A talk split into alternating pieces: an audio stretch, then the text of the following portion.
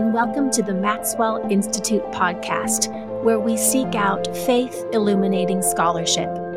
I'm Rosalynde Welch, Associate Director at the Institute. This season, we're exploring the questions we should be asking. Thanks for joining us.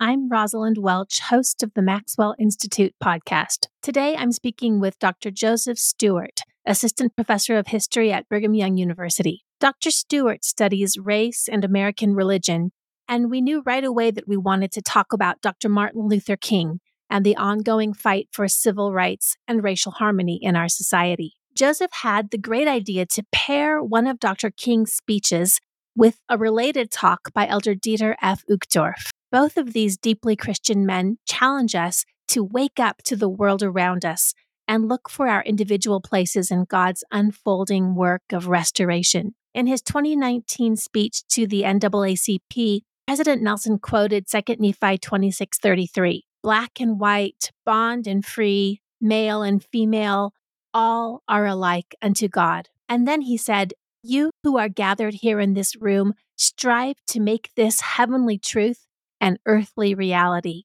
I commend you for it. And yet, we all realize that as a society and as a country, we have not yet achieved the harmony and mutual respect that would allow every man and woman and every boy and girl to become the very best version of themselves. In this conversation, Dr. Stuart and I talk about how we, as Latter day Saints, can likewise strive to make the heavenly truth of racial equality an earthly reality.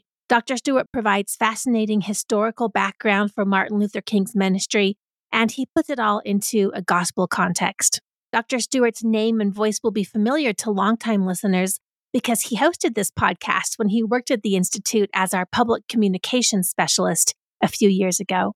It was fun to welcome him back on the other side of the microphone. I hope you enjoy the interview. Hello, Joey Stuart, and welcome to the Maxwell Institute podcast. It's a treat to be on the other side of the mic this time. I know you and I have done a podcast before, but with roles reversed. Now I'm the host, you're the guest. I'm so, so thankful that you were willing to come on today and spend some time with me talking about something that matters to me and I know matters to you. Today we are talking about hope. We're talking about vision. We're talking about the world that you and I want to live in, the world that our Heavenly Father wants us to live in a world that is full of beautiful difference, but that is united. And in particular, we're talking about the visions of two men of this future and how we get to it. Listeners to the podcast will know that I always ask my guests to share with me a piece of writing that has meant something in both their intellectual life and their spiritual life. And Joey, you are always the overachiever. You actually shared with me two pieces of writing, two wonderful speeches, one by Martin Luther King Jr., which is titled Remaining Awake Through a Great Revolution. And then another one by Elder Uchtdorf entitled Are You Sleeping Through the Restoration? So tell me, Joey, why did you share these two pieces with me? What do you like about them? Why do they speak to you? That's a great question.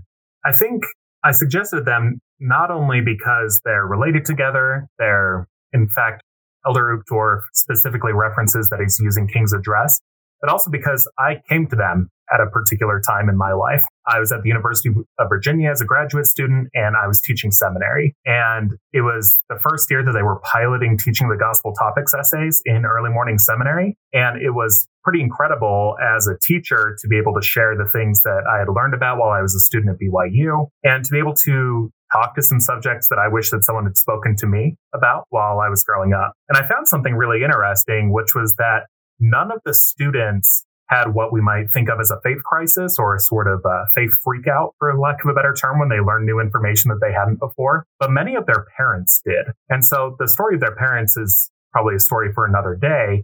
But the students wanted an active vision of, okay, that happened in the past. How do I contribute to a better future in a faith that I deeply care about? And so Elder Uchtdorf is speaking in April 2014 while I was teaching. I had just finished a graduate seminar looking at Dietrich Bonhoeffer and Martin Luther King Jr. taught by Charles Marsh. And so it was a real thrill to be able to say, Students, I know that you want to make a difference in the world. Let's talk about some proactive things that we can do that are witnesses to our faith and also witnesses to our intellect and our desire to make the world a better place whether in the church or outside of it. Joey, that's something that you and I share. I also was an early morning seminary teacher, and I can attest there's something very hard about that calling. Lots of things hard about that calling, but there's something so special and beautiful, almost magical when you do make that connection and the students are with you and you're sharing something from your heart that really speaks and resonates with them. And I love that it was these two pieces together that kind of brought them to life and connected you as student and teacher. Now, of course, you are an expert, you're an historian. And so you don't just approach these pieces religiously and spiritually, but also intellectually and in a scholarly way. So set up Martin Luther King's speech for us historically and socially. When did he give it? Why? And what is he trying to teach us here in this speech? Yeah, that's a really big question in some ways because King is such an enormous figure in American history. So, where we are in King's life, this is following the March on Washington. This is after he receives the Nobel Peace Prize.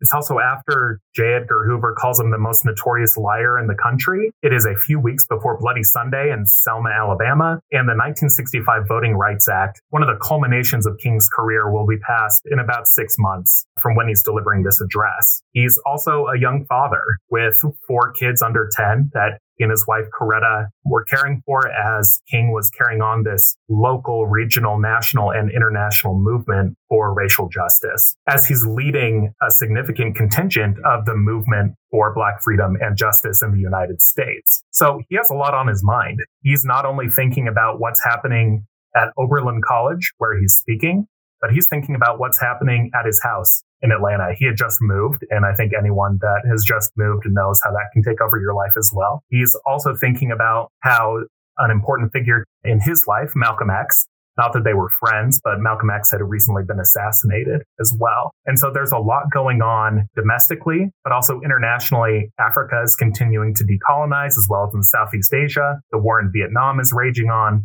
essentially, as a historian, it's impossible to say there's only one context in which to take King here. But maybe as two big takeaways. One, at home, he's slowly becoming less and less popular in the American mind, even as he is achieving more and more. And then second, as a young father, he has responsibilities. His oldest is 10, his youngest is nine, and his youngest is not quite two. And so he has many different concerns being pulled in many different directions. And I think that comes to the forefront here in thinking about this specific address. If folks want to go to the Martin Luther King Papers Project at Stanford University, they can see one of the earlier iterations of this sermon that he gave in the late 1950s. And so this is something that speakers regularly do is they sort of repurpose what they've already said because it can take so much time to prepare for each new audience. But one of the differences in this address is that he focuses so much more on nonviolence at home, but also abroad in here. Yeah. So from the micro context all the way up to the macro context, from his home to his nation to the state of the world, he kind of feels himself at a point of inflection, a point of crisis, a point of urgency. And he brings that urgency to every word of this speech, starting from the title remaining awake through a great revolution. And he starts out with this anecdote. The title comes from this story about Rip Van Winkle, set up for us the idea of sleeping and waking and how he's using that metaphor. Yeah, so King is following Washington Irving's short story on Rip Van Winkle, where a man falls asleep for 20 years and he wakes up in a world that he's completely unfamiliar with. But King, in his really fascinating preaching and teaching style, he calls our attention to a small detail where he extrapolates a lot of meaning and asks us to think along with him.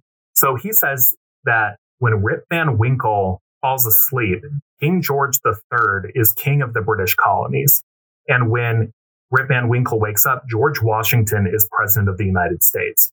Now you can only imagine how bewildering that would be in only a 20 year period.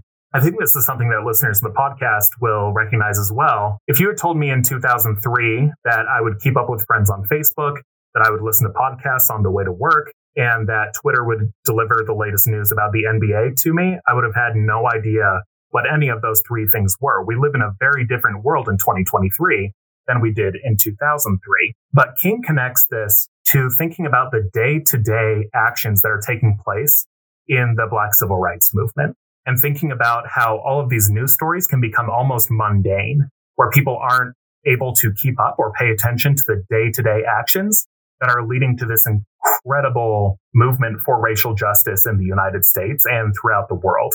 And so he cautions us in a way to say, are we sleeping through these significant changes without even recognizing it? Is the world transforming before us and we are letting that transformation pass us by rather than capitalizing on the many good things that are coming to pass?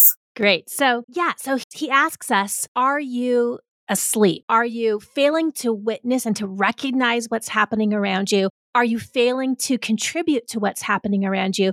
But even more importantly, for King, I think sleeping means failing to adjust our mental outlooks. He says, Are you failing to achieve the new mental outlooks that the new situation demands? So if we are to be awake to the way that the world is changing, the way that God is working in the world, the way that we're working together as God's hands in the world, we not only need to pay attention, we need to participate, but we need to make sure that our minds and our hearts are in the right place as well. So, summarize just briefly for us, he makes three points through his speech. What are the most important points he wants to convey about this great revolution that was happening in 1965? So, after King opens up the address, he explains Washington Irving's short story and he goes through his travels throughout the world. And so I really love that he's connecting it not only to what's happening in the United States, but throughout the world. And he goes on to say, all mankind is tied together. All life is interrelated, and we are all caught in an inescapable network of mutuality, tied in a single garment of destiny. Whatever affects one directly affects all indirectly. For some strange reason, I can never be what I ought to be until you are what you ought to be. And you can never be what you ought to be until I am what I ought to be. Essentially to say that in this great revolution that the United States and the world was going through, that this remarkable opportunity to recognize our interdependence on one another. To say this is not just justice for African Americans that I'm fighting for, it is justice for all of mankind because we cannot be who we need to be until we can work together. I just really love that phrase that we are in an inescapable network of mutuality tied in a single garment of destiny. So how are we going to get to where we want to go? We all have to rely on each other to be able to do that. I love that. He has such a way with words and a way with metaphor in particular. And that idea that we are all connected and that my my well-being is connected with your well-being. I think that's something that really resonates for Latter-day Saints where we are fortunate to have such a strong sense of community. Yeah, and then with that, he said that he would like to mention that we must unrelentingly pursue eradicating racial injustice in all of its dimensions. So this is something that in teaching students at the University of Virginia, at the University of Utah, and soon this fall at BYU, I've often come face to face with students who have said, Oh, well, I don't use racial slurs, or I'm not a member of the Ku Klux Klan. So how am I approaching eradicating racism in my community if I'm not doing these things?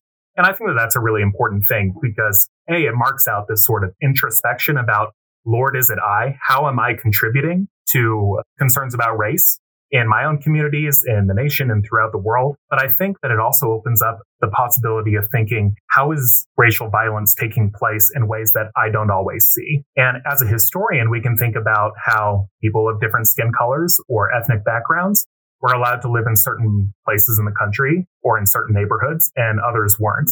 Or thinking about the place of the GI Bill, which gave a major economic leg up to many white men who had fought in World War II, but left out many women and nearly all people of color from that sort of dimension. So it opens up this broader conversation that in some ways can become so large that we lose track of how can I make a difference? Because now I have this old Charlie Brown reference where he throws a starfish back into the ocean and Linus says, why did you do that? It doesn't make a difference.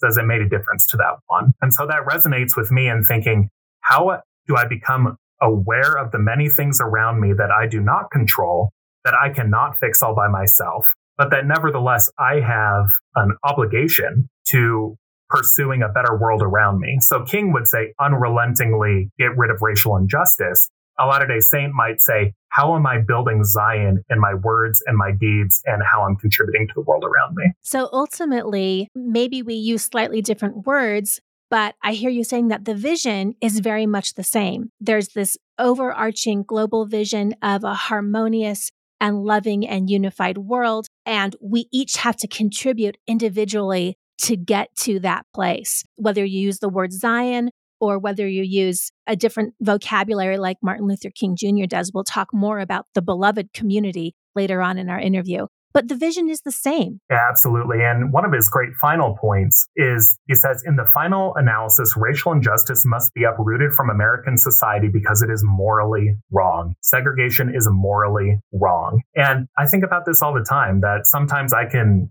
be hesitant to say, oh, you can't do that because that is a sin. And I'll feel judgmental. I'll feel like I'm somehow placing myself above others. But I think that not only as a historian, but as a Latter day Saint, recognizing that we should pursue racial justice because it's right, that it doesn't have to be politically easy. It doesn't have to be economically in my favor for it to happen or whatever reason that folks may say, oh, I can't participate because of X, Y, or Z. At the end of the day, racial justice is right. Justice is right. And so that's another thing that I pulled from King's speech is that you know, we have all these reasons that we should move forward in pursuing racial justice. We can't be who we want to be. We will never become all that we can be until racial injustice is removed. But at the end of the day, it's a moral decision.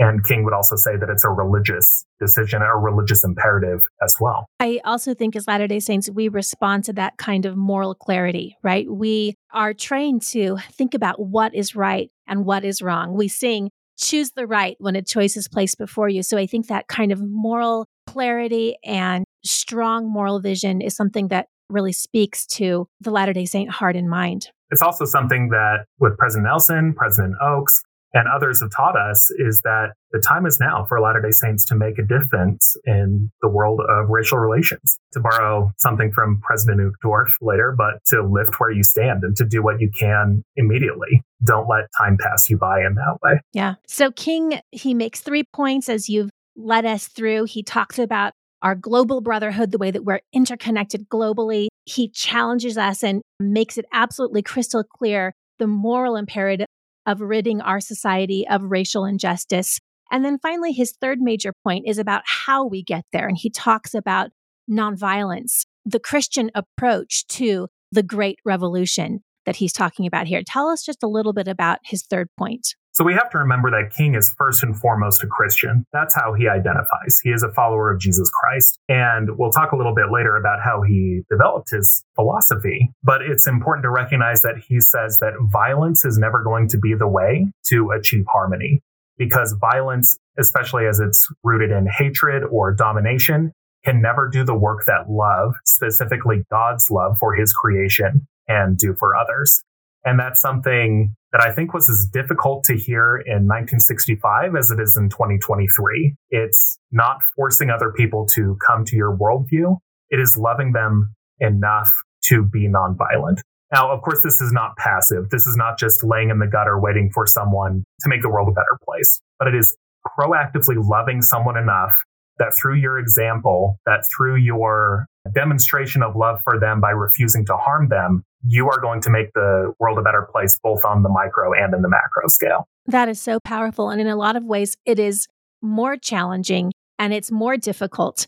It takes more creativity and more courage to approach conflict in a nonviolent way than it would to settle it violently. And as Latter day Saints in the Book of Mormon, we have an amazing example of that. Yeah, so in the Book of Mormon and the Book of Alma, there's a group called the Anti Nephi Lehis. And as a side note, at an EFY, I was once in the Anti Nephi Lehi group that had a great song that Anti Nephi Lehis, we are pure and free from sin. We won't fight, but we will win.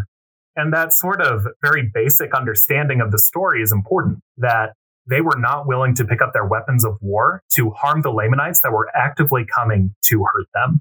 They buried their weapons of war deep in the earth. And to me, that suggests we know how hard it's going to be to not be able to pick up those weapons when our enemies are here to hurt us. And again, they're not passively accepting violence. They are choosing to show the power of love, to say that we love you enough to not harm you despite the harm that you can do to us. And I always thought that it was kind of funny to say the anti Nephi Lehis. It's not SEO appropriate, we might say today, But I think that it's also showing a rejection of there are no ites among us. We aren't Nephites. We aren't Lehites. We are all children of the same God. And in working together, this is something that Patrick Mason and David Pulsipher pulled together in their book called Proclaim Peace, in thinking about the way that a radical sort of love allows for the transformation not only of individuals, but of societies as well. It's so amazing to think about that experience. We don't know that much about it with the anti Lehites, but I wish I knew how did they come up with their name? Everything about their experience from their name to this very symbolic action of burying their weapons of war that had both a practical import and an important kind of performative import, right? They were showing something to the world, they were displaying something to their enemies. Everything about their experience shows courage, creativity, a willingness to engage in necessary conflict, but a steadfast determination that it would not be a violent conflict. Absolutely. And also willing to work in the long term rather than the short term. I think it's important to think about the ways that the anti Nephi Lehis are thinking in the long term rather than the short term. There is a short term price to pay. People died. People mourned. People had to live the rest of their lives living with the consequences of what happened afterwards. But at the same time, they had a steadfast resolution that there was a plan, that there was a savior of the world, and that God would make all things right in the future. So let's dig in a little bit more to Martin Luther King's vision of racial harmony. This was the great theme of his ministry, of his life, of his work. Help us understand what he had in view and whether we're there yet. Yeah, so MLK talks a lot about the formation of a beloved community. And he has this idea of beloved community that he develops from three influential thinkers in his life. And I think it's important to note too that they are from three different continents. The first is Dietrich Bonhoeffer, who was a German theologian who opposed the Nazi regime in the 1930s and 1940s. And in the 1920s, he wrote a dissertation on philosophical theology related to Christian sociology, which is a lot of ologies there. But essentially, it's to say, how do Christians worship together and what are the hallmarks of a Christian community that are distinct from secular communities? And in short, he saw the necessity of Christians needing to reject the concept of the individual that had developed under Western modernism, the idea that it's not just about individual experience or individual belief, but rather it's coming together, as he says, in a sanctified community or a community of saints. Saying that it is much more about the group and what the religious people do as a group rather than the individual's conversion, although of course conversion is still important on an individual and group level as well. But Bonhoeffer's conception of the Christian social community was changed when he was on an academic fellowship in New York, where he began to attend African American churches in Harlem and saw how their community worshiped. He especially fell in love with African American spirituals, and he saw the value that it had not only of worshiping together, but mourning and rejoicing together. And in this time, he talks about how this theology that he had studied, he's actually in the process, he's going to write a second dissertation which was a choice that he made. But he had thought a lot academically about what Christianity meant, and he had preached, and he was a deeply committed Christian. But when he saw the dynamics of African American social life in the United States, it really changed how we saw community and thinking about Jesus being on the side of the oppressed, being with those who had reason not only to celebrate, but to mourn. And so he came from an upper class German background, and he made black friends and traveled throughout the American South, which must have been very different experience than he had grown up with in Germany. And so he finishes his fellowship and he leaves the United States and goes back to Germany to see the rise of the Nazi movement.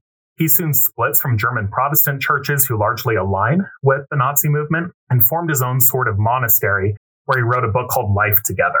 And Latter day Saints may recognize one of Bonhoeffer's central ideas from the book, the concept of cheap grace. In his summary, he says, cheap grace is the grace that we bestow on ourselves. Cheap grace is the preaching of forgiveness without requiring repentance, baptism without church discipline, communion without confession.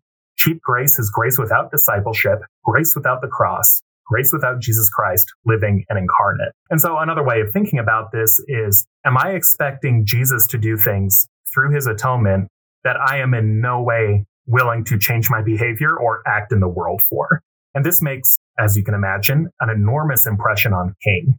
Thinking about the ways that it's not only Christianity's truth, but it's the way that Christians are willing to exist in the world and fight for the better world that they want to, or to pursue the better world that they want to. So one of the big changes to Bonhoeffer's philosophy isn't just how do we form Christian communities, it's how are Christian communities going out into the world and making a difference? How are they living their witness by pursuing what is right and letting the consequence follow outside of these monasteries that they've created, fighting for a world that sees the sort of community that Jesus himself would want us to have. So we see where these ideas of interconnection and action come from in Martin Luther King's thought. What were some of the other ingredients that went into Martin Luther King's moral vision? Yeah, so the next big influence on MLK is an academic named Howard Thurman, who taught at Union Theological Seminary for many years. He wrote a book called Jesus and the Disinherited that argues that Jesus Christ is the champion of the oppressed. So this goes from the Jews in ancient Palestine to African Americans in the United States and then colonized people throughout the globe. And to me, this resonates with an idea from the Book of Mormon, the idea in Alma 7, the truth in Alma 7, that Jesus Christ's atonement does not only cover sins, our mistakes, our actively pursuing a life outside of God's commandments, but also that it speaks to how Jesus Christ takes upon himself our sorrows, our afflictions, and maybe being a little bit more colloquial, but our bad days, our disappointment, our grief. And I would also add here our oppression. And so King is really interested in this idea that God is on the side of those who don't have power and is anxious to create an equal community by bringing the high low and the low high. I love that. And we can see that here. He talks about going to India and seeing the poorest of the global poor there and calling us to contemplate our own wealth in the face of their poverty and asking us to make that inequality right. I can see those ideas alive in his work there. Anything else you'd like to add about Martin Luther King's vision of racial harmony? Yeah, and actually, because you mentioned India, that King owes a lot of his thought to Mahatma Gandhi, who is not a Christian, but teaches principles that I think resonate with a lot of Christians throughout the world, especially he is the first person to successfully lead a nonviolent revolution, which is to say that he forms these ideas that the oppressed will not fight back with violence, but will love their enemies to the point where they are changing hearts and minds and they are choosing to act on the side of justice of their own accord rather than being forced to by military victory. And this is enormous for King. So King sees this specifically as the Christian God's love for others as the only way to change hearts and minds, but also to create lasting communities that are able to escape oppression. So King teaches as early as 1957 that the aftermath of nonviolence is the creation of the beloved community, while the aftermath of violence is tragic bitterness. So he sees a very pick a road here. Do we choose nonviolence in the creation of a beloved community? Or do we choose violence, tragic bitterness, and an inability to solve the large problems that we are trying to through pursuing social change. I hope you're enjoying my conversation with Dr. Joseph Stuart. He's been highlighting the gospel themes in Martin Luther King's vision of racial harmony. I was especially struck by the importance of Christ's teachings about love as the foundation of the human community, about the central role of the poor in spirit and other disadvantaged groups in the kingdom of God, and about the peaceful, nonviolent approach that Jesus taught. In the second half of the interview, we bring Elder Uchtdorf's talk, Are You Sleeping Through the Restoration?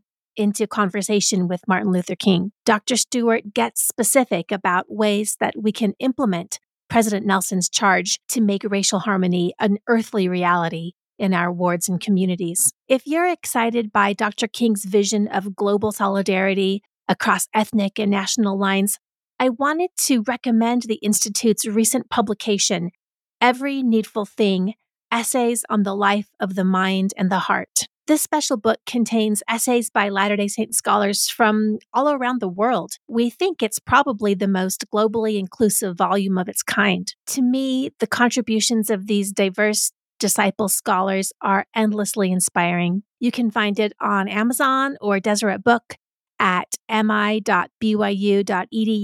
and linked in the show notes to this episode. And with that, we'll get back to my interview with Dr. Joseph Stuart. So you've brought out and brought together for us these large overarching themes in Martin Luther King's vision our interconnection one with another, and yet our individual responsibility to act within our own spheres and the ways that we're called to. This idea of justice and equality as the God's vision for his family and the idea of nonviolence, right? Of choosing a gentle and nonviolent, yet courageous and bold way to achieve these ends. Joey, you are an historian of race and religion in the United States. And so your professional expertise positions you uniquely to kind of contextualize Martin Luther King's message for us in mid century America. Tell us a little bit more about your research. So, my research addresses the Nation of Islam, which is a small religious group that, if folks have read the autobiography of Malcolm X, Malcolm is a member of the Nation of Islam for quite some time before converting to Sunni Islam at the end of his life. So, my research looks at those who did not see immigration as the answer. So, I was really struck by this because I'm also finishing up a master's thesis when I'm encountering this sermon, this speech by MLK and hearing from President Uchtdorf, but that what the Nation of Islam is saying is that where the Nation of Islam was coming from, saying we have been pursuing racial justice for centuries and nothing has happened. It's something that King is going to talk about in his address, perhaps obliquely, by talking about time and what he'll later call the fierce urgency of now, the need to work for a better world today, if not this minute, so that the world doesn't pass us by, so that we don't sleep through a revolution. Well, you bring up one of the lines that was most compelling to me in this speech by Martin Luther King. He says this Let nobody give you the impression that only time will solve the problem. That is a myth. And it is a myth because time is neutral. It can be used either constructively or destructively. And something about that phrase, time is neutral, just jumped out at me. What did he mean by this idea that time is neutral? And if time is neutral, what does that mean for us? What's our responsibility? Yeah, I love that you pulled this out because the first time that I saw the time is neutral quote actually wasn't from Martin Luther King. It was on Instagram as a sort of motivational quote for know, Beyonce also only has 24 hours in a day, or Lin Manuel Miranda, or whoever, essentially saying you need to be hustling harder to get ahead in life. And let me be clear, I don't think that's what King is saying, but I do think that it points to the ways that King's messages can sometimes be distorted to aims that have nothing to do with what King was talking about. So King says here what he had said in the letter from Birmingham jail and what he had said in other places that folks need to act now. But so what King is saying is that time just is. And that may seem kind of silly if you're just reading what I just said on a transcript or something like that but that time is neither good nor bad. It can be used to construct or it can be used to destroy. So King is saying that we need to proactively choose to use our time to make other people's lives better. So in using his metaphor of sleeping through a revolution, it's saying, look, sleeping through it doesn't mean that the revolution isn't happening. It doesn't mean that you are absolved from the moral aims of this revolution or that you won't inhabit a world that requires you to adjust to these new expectations. He's saying that how you use your time has a lot to say about your pursuit of, of the good that you want to see in the world. What I think is important is this fierce urgency of now and thinking about the things that we owe not only to ourselves or to our families or to our nation, but the world. Joey, have you done any good in the world today? Have you helped anyone in need? We sing this hymn, right, that has the same idea stand up and do something more than dream of your mansions on high, right? We have that ethos in our own tradition that Christ is coming, Jesus is coming, the second coming is going to happen, but that doesn't mean we can just sit back and be swept along by time. Time is neutral. It's not going to automatically sweep us where we need to go. We have to build Zion. This is so unique to our tradition that we pair the idea of the second coming with the idea of building Zion. And we get to that second coming by doing what we can now, today, to build that community. And a big part of it, as Martin Luther King has reminded us, and as President Nelson has reminded us, and uh, shown in his own actions, a big part of that is rooting out any racism or racial prejudice that mars the fellowship and the unity that we feel as the family of God. It's so easy to come back to Latter day Saint theology and teachings because Martin Luther King himself was such a religious man. He was a preacher. He was deeply Christian, as you mentioned. Share with us just a little bit about how his conviction and his vocation as a preacher show up in this speech. I think that King's greatest marker of his Christianity is that in this speech and throughout his speeches, he's never saying this is going to be politically easy. He's never saying this is what would make sense for us to do electorally to achieve what we need to. He is constantly appealing to is this right or is this wrong? Are we Christians or are we not? Does he want us to all come together in a way that creates better here and now in preparation for what is to come after death? Or does he want us to sit idly by? And of course, the answer to all these things in King's mind is if we are going to be Christians, we have to live and act every single day with the fierce urgency that I can make a difference in the world today, every day of our lives. I love that. We've been talking about the speech by Martin Luther King, remaining awake through a great revolution.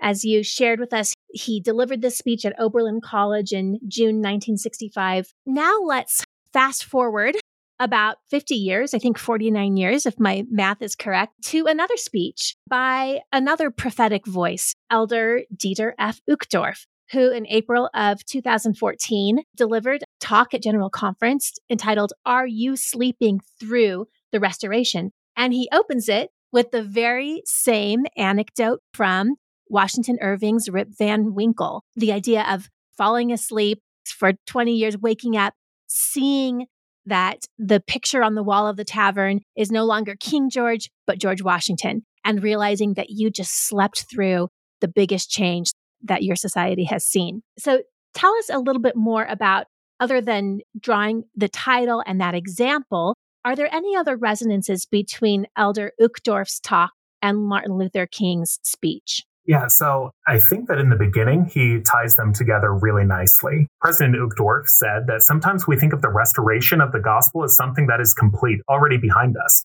Joseph Smith translated the Book of Mormon. He received priesthood keys. The church was organized. When in reality, the restoration is an ongoing process. We are living in it right now. And it brings to mind ideas that the church is not only true, but living, that we are not only going to see change, but that we should expect to see changes in our church. And so while I think that it's crucial that he's tying ideas about sleeping through a revolution and sleeping through the restoration, what I think ties the two together is saying, what are we doing in the here and now to not just live life, but to actively participate in it? The philosopher David Foster Wallace said that sometimes it can be like asking a goldfish, what does water taste like? And because it's what the goldfish has always known, goldfish can't describe what water tastes like. Or President Packer using the example of salt. Can you describe what salt tastes like without referring to salt itself? What are these two men who are giving us this idea of what are we doing in the here and now to make the world a better place? They're asking us, what are we doing to act in a way that allows us not only to live through the restoration or revolution, but to actively participate in it. To be awake for it, to not miss God working in the world, to not miss what God is teaching us and doing with us and for us and leading us to right now in this moment. Now, Elder Uchtdorf doesn't specifically talk about race and inequality. Like King, he goes on to make three points. He urges us to rise up out of selfishness.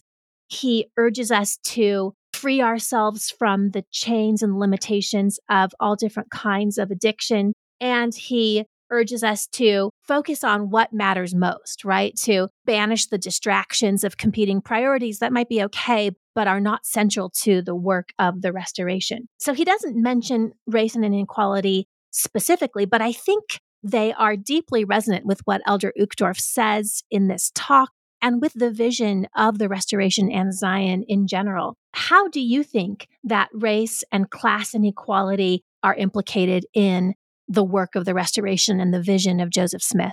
So I've always been struck that the very first lesson that we are asked to teach our children preparing for baptism or for non-members of the church who are investigating the church, the very first principle that we teach is that God is our loving heavenly father. We're thinking about the previous young women's theme that we are children of heavenly parents that love us and we love them. And I think that that's a message that permeates through every gospel message that I hear. We are all beloved children of heavenly parents. What are we doing to honor that reality? So for President Uchtdorf, it may say we need to overcome the sin of selfishness.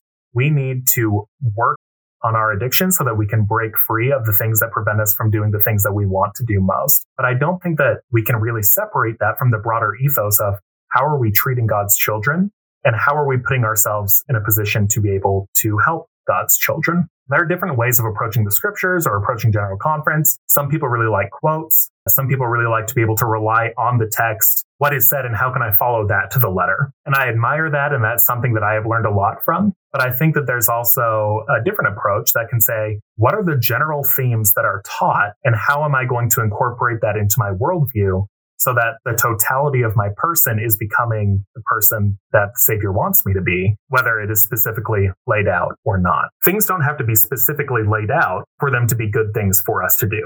We're not supposed to be commanded in all things. We're supposed to be able to, through the best books, through learning from church leaders, from, as it says in the Maxwell Institute mission statement, to be able to engage the world of religious ideas to find best practices and ideas. I don't think that President Uchtdorf has to say, don't be racist, don't be sexist, don't be misogynist, or don't think about class differences in his talk for it to have direct application to the ways that Latter day Saints should interact in the world. I absolutely agree. And part of waking ourselves up and freeing ourselves from these limitations is becoming alive to those realities and to doing something to address them. Joey, we hear a lot about diversity. We hear about diversity in school contexts, in work contexts, in political contexts. Tell us about diversity in a restoration context. Is diversity good? Absolutely. I love this quote from Elder Joseph Wirthlin, who said that God didn't create a vibrant orchestra just to have the piccolos of the world take over the music that's being played. And I think about that in terms of how we can work together to create a larger Zion for ourselves and for future generations. And I also see a sort of restoration approach to diversity and a good, better, best sort of model. So the good is that we've been commanded by the Savior and his prophets to root out racism, to end inequality, to do what we can to treat others as children of heavenly parents who love them. And I would say, just like I would say people who do their ministering assignment or show up to church just because they're told to, great. I don't care why you're here. I'm glad that you're here. The Lord can do things with people who want to do good, but we have to show up first. I'd say that the better approach to it might be a sort of utilitarian approach. Diversity benefits me and my communities. When I learn from other people, I become a better person. When my community is more diverse and has different ideas, we can find different ways to minister to others we can become a better organization on the ward level or a business level or a school level or whatever by diversity of ideas, diversity of engaging people from different backgrounds. But I would say that the best is learning how to recognize that our differences allow us to succeed in ways that we could not if we were only pursuing things on our own. That if we only pursued one way of doing things, I think that it would stop us from finding the revelation necessary that we need to create better societies around us. That it's only when we come to points when we don't know what to do, when we recognize that we need to listen to others, that that's when the Lord is able to bless us to recognize, okay, there are many different ways of approaching this problem through the Spirit. I'm going to, I'm going to impress upon you the things that would do the most good for the most people through your decision making. So, diversity, having a spectrum of different perspectives and positions and life experiences, those can all contribute to our collective kind of spiritual imagination. And when our mind and our hearts and our imagination is opened in this way, then the spirit can come in and can highlight for us yes, this is a good way to go. Let's try this. Let's try this. This is something new. Let's see where this leads. So diversity makes us collectively able to receive guidance from the Spirit. Yeah, absolutely. I also think about what Paul said about how the foot can't say of the hand or the eye that I have no need of thee, or maybe put more colloquially from Laurel Thatcher Ulrich, all God's critters got a place in the choir. They can't say that one creature doesn't deserve to be here, but I do. We all have to work together. Now, of course, I'm thinking about High School Musical, but we all have to find ways of embracing the things that make us different in a way that can create the best outcomes for ourselves as individuals, but also for our communities and the broader world at large. Every day that you and I drive into BYU, we see a sign that says enter to learn, go forth to serve. And I think about that every time I come in and I think about seeing what friends and family members or just fellow members of the faith are doing. Truly, that's what we're trying to do as Latter day Saints. We are trying to change the world for the better using our many diverse talents to showcase the love that God has for each of us. Our theme for the season of this podcast is asking better questions. And we selected that because I think that asking better questions can lead to better answers and better solutions and better ways forward to transform the world in just the way you were talking about. So, Joey, what are some better questions that we can ask ourselves around these questions of racial equality and the harmony that we want to find in our Zion community? Thanks for the opportunity to think about this. I think that some of the questions are actually questions that we are used to talking about already. Have I done any good in the world today? Being the first one. How am I working in the world in a way that brings about God's love? So how am I working in the world so that other people can experience God's love and recognize it for what it is? The other question that I would ask is, Am I listening to other people and learning from their experiences about how I can better participate in the world? This is something that listening to students from backgrounds who are not like mine has taught me a lot about how to be a better teacher, how to make circumstances easier for them to succeed in. What is it? Another question we could be asking ourselves is, are we curious enough to learn from others so that we can work better with them to create the world that we want to live in? I love it. So if, if I'm hearing you, you're saying maybe we switch over from these really huge, large scale questions like, how is racism going to be solved? And instead, we ask ourselves, what have I done today? And what is my neighbor saying? What can I learn from my neighbor? Those might be the better questions that, in the short term, in the near term, can lead us to concrete steps and concrete actions that, little by little, as Martin Luther King has shown us, are going to take us to that beloved community that we're aiming for. Yes, absolutely. I think that it, and this is something as a historian, as an educator, I think that we can often see the big picture and become frustrated because we can't solve it all at once.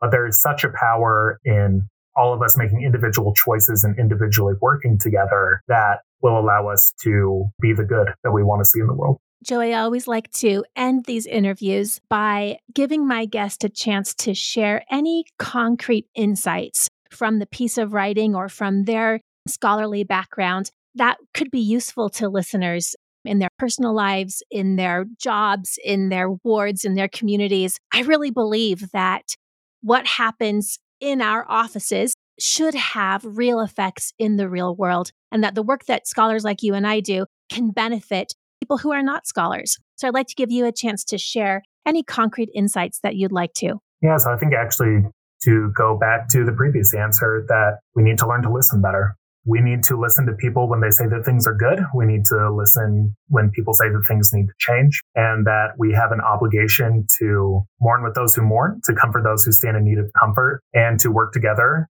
to points where they are no longer mourning or no longer in need of comfort. So far as in their jobs or their ward, in addition to listening, I think that we can also think about not only the individual context that we live in, not only our families and communities, but also thinking about the broader nations and world around us. How, in a changing world, are we participating in a revolution that ultimately shows how much we value each person as a child of God? Really listening to what the world is telling us through our friends and our neighbors around us, through the circumstances that we observe, and then staying awake to witness it. That's what we're called to do by Elder Uchtdorf, by Martin Luther King. It takes a lifetime, I think, of practice and of courage and of energy to reach that ideal. But Joey, you've inspired me today to work a little harder and to ask myself what I've done in the world today. And I thank you for your time and your wisdom here on the Maxwell Institute podcast. It was a pleasure. Thanks so much, Rosalynde. Thanks for listening to the Maxwell Institute podcast. If you enjoyed the episode, please subscribe and give us a rating or review on the platform where you listened. For updates about the Maxwell Institute, follow us on our social media platforms at BYU Maxwell and sign up for our newsletter at mi.byu.edu. Join us next time and take care.